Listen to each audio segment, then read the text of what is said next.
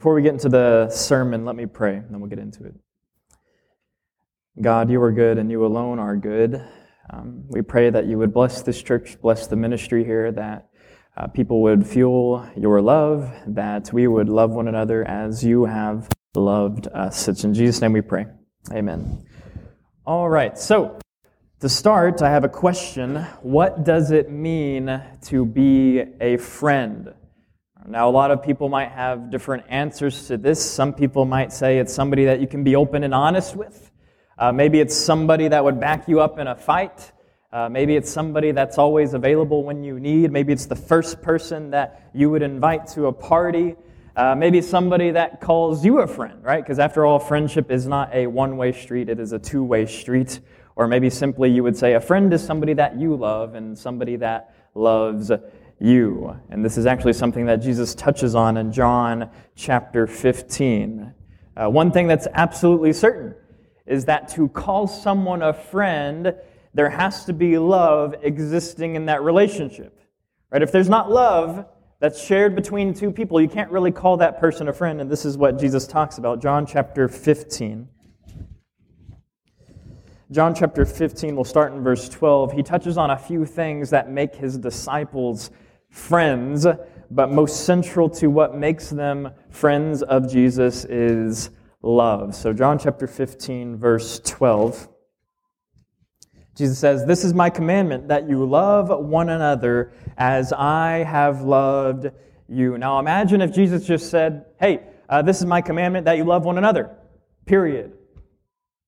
Or if you just said that, I could imagine that they would be kind of confused and wonder, hey, what kind of love are you talking about? I imagine when we read this, if Jesus were to say, hey, my commandment is that you love one another, we'd be a little bit confused. What do you mean by love, Jesus? Is it just a warm, fuzzy feeling? Is it just being nice to somebody? Is love just doing something for another person? But as we know, and we can observe this in our own society, a lot of people like to define love for themselves. Our society has all sorts of ideas about love, but it doesn't know a single thing about love. Uh, Jesus tells us what he means. He doesn't leave us in the dark by what he means by love. He tells us his love that you love one another as I have loved you. That's how we are to love one another. He actually gets more specific about this kind of love. Verse 13, he says, Greater love has no one than this, that someone lay down his life for his friends.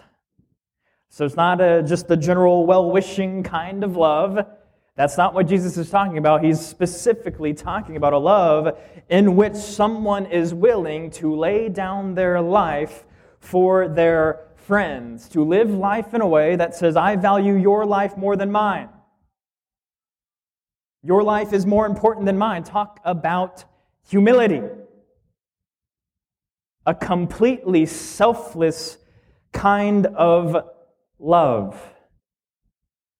And let's not kid ourselves. And I would be the first one to confess I don't love like this. We don't love like this. Maybe there are moments where we do. Maybe there are times where we truly love our spouse as we should. Maybe there are times in which we truly love our children as we should. Maybe there are times where we truly love our friends as we should, but we would be lying if we said we did all the time. By and large, we don't love like this. There's only ever one person who has been on earth who has loved like this completely, totally, and without ceasing Jesus. Jesus loved his friends like this all the time. First half of verse 14, we continue. He says, You are my friends it's kind of crazy to think about this whole text. We have the big picture right in front of us. We know where Jesus is headed, but it doesn't seem that they understand this. And Jesus is just, he's just right on the edge of just telling them, hey, you're my friends, I'm going to die for you. Right, if you notice what he says here, notice what he says here. He says, You love one another just as I have loved you. Greater love has no one than this, that someone lay down his life for his friends. You are my friends. You just rearrange those words slightly, and he's basically clearly telling them, Hey, this is the plan. That Jesus is going to die for his friends. He has the greatest kind of love for them.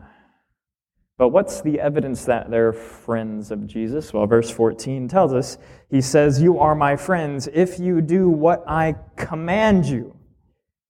If you do what Jesus commands, you are his friend. If you don't do what Jesus commands, you are not his friend.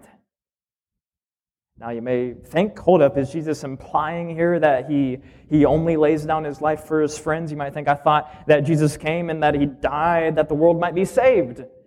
Right, if you recall John 3, verses 16 through 18, yeah, that's what it says. But here's the thing about Jesus' atoning death Jesus' atoning death applies to those who believe. So, yes, Jesus, in a general sense, died for the world, but his death applies to those who believe, applies to his friends, those who keep his commandments. And what commandment, if you recall, what commandment do we have in mind? The commandment that is most central, the commandment that Jesus most emphasizes in chapters 13 through 17 love. Matthew chapter 22, verses 37 through 40, we read there, Jesus says, in response to one of the Pharisees, if I have it in the slides, I believe I do. If I don't, that is my fault. But Matthew chapter 22, verses 37 through 40.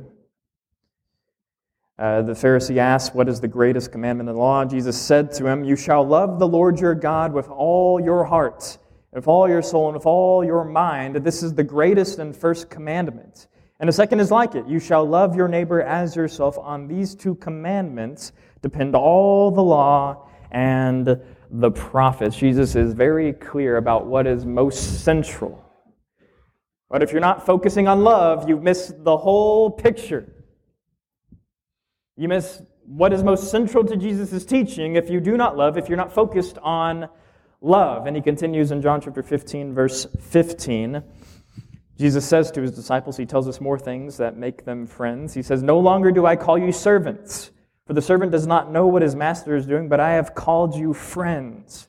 For all that I have heard from my Father, I have made known to you. You get the general idea here. Think about like a, just as a parallel of sorts, a boss and their employees. A boss generally doesn't tell their employees everything that's going on, right? But not here. Jesus is not like a boss and they're not like employees. Jesus is telling them, hey, I've told you all that the Father has told me. Right now, I don't know exactly why that makes them friends, but Jesus says, hey, this is part of the reason why you're friends, because I have made known to you all that the Father has told me. And I want you to pay attention here. Right? Jesus did not say, I have made known to you everything there is to know about everything. He didn't say that. Rather, he has made known all he has heard from the Father. That makes them friends. And another thing that makes them friends of Jesus in the first half of verse 16 here, he says, First five words here. You did not choose me. They did not choose Jesus. If you think about each of them were called, right? Not one of them initiated. Not one of them initiated. Jesus, Jesus chose them. They did not choose to follow Jesus on their own. Jesus came to them, and it's actually an interesting historical contrast here. In their time, the students would choose the rabbis, but not with Jesus. Jesus chose his students, he chose them. That makes them friends. And I know that obviously these words immediately apply to them, but I think this applies to us. We didn't choose Jesus. I think this is a, a, reality we see in Scripture that we all need to grab a hold of. We did not choose Jesus. Yes, we believe. We believe, but not apart from his work. Think about this in the grand scheme of things. They didn't choose Jesus. Right? Because Jesus chose them, because Jesus chose to work through them, They then preached the gospel, and then other people came to believe because of the preached word. And then more people preach the word, and so on and so on and so on until we are here now. Why are we here now? Because of Jesus' work. So ultimately, I don't think we choose Jesus. We are only here because Jesus has done his work, because the apostles were a means through which Jesus worked. So why does he choose his apostles? Why does he choose us now? He tells us, second half of verse 16, he says, But I chose you. I chose you and appointed you that you should go and bear fruit, and that your fruit should abide, so that whatever you ask in the name of my Father, he may give it to you. He chose us so that we bear fruit and so that this fruit lasts. And if you recall from last week, how do we bear fruit? Abiding in the vine. As a branch abiding in the vine, that's how we bear fruit. What does it look like to abide in the vine? What's the result of that? We read last week. That means to keep his commandments, which is ultimately to love as he has loved us. So he chose them, he's chosen us to bear fruit, and so that fruit will last. He has chosen us, he has called us to lives that produce fruit that last. Meaning fruit that's not temporary. He called them, he chose them to, to live lives, to produce fruit that's not temporary.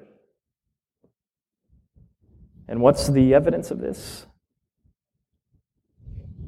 Look around. Some 2,000 years later, fruit. Now, in the text, fruit is not just one thing. It's not just gaining numbers in the church. Yes, that certainly is part of it, but so much of it deals with spiritual growth. If you look at John chapter 13, verse 35, Jesus says, By this all people will know that you are my disciples if you have love for one another. And then in chapter 15, verse 8, he says, By this my Father is glorified that you bear much fruit and so prove to be my disciples. You see the connection there? Right? To love is directly connected with bearing fruit. You can't really separate those two. Right? To love and to grow in love is so much of what it means to bear fruit. And let me address this because I know there are concerns. It's not a mystery to me that a lot of people here think about what was in this church. Uh, people think about the, the amount of people that were once here, the, the classrooms that used to be filled, uh, the people that are now gone that used to be here. Um, some people may be worried about it, uh, maybe worried about the lack of fruit, maybe worried about, maybe you think that there's been fruit that's been lost. But I would be lying. I would be lying if I didn't say, if I said I didn't think about that at all. But here's the thing about this when we talk about fruit, when we talk about numerical growth, because that is part of bearing fruit in a church, I don't want that fruit. I don't want that fruit if it's not brought by love. We should not want that fruit if it's not brought by love. Or we could have the, we could have the largest church in Arkansas, but if we don't have love, it doesn't matter. When you think of the apostles and the numbers they added in the early church, that was not apart from radical love. And Jesus didn't say to them, He didn't say to His disciples that, you know what, you proved to be my disciples, you have the largest church. We prove to be his disciples if we love just as he has loved us. We prove to be his friends if we love one another just as he has loved us. And so I'm going to be honest with you. If you want to, if you want to see this church grow, if you want to see our church bear fruit, one word love. Because if, there, if there is no love and we're gaining numbers, then it's not real fruit. It's not fruit that lasts. At that point, it's just a business. Let me close with Jesus' words, verse 17, he says, These things I command you so that you will love one another. Right? If he wasn't already clear, if Jesus wasn't already clear with what's most central, what makes us his friends, what really bears true fruit, it's love. So come, share in this love, receive this love as we stand and sing.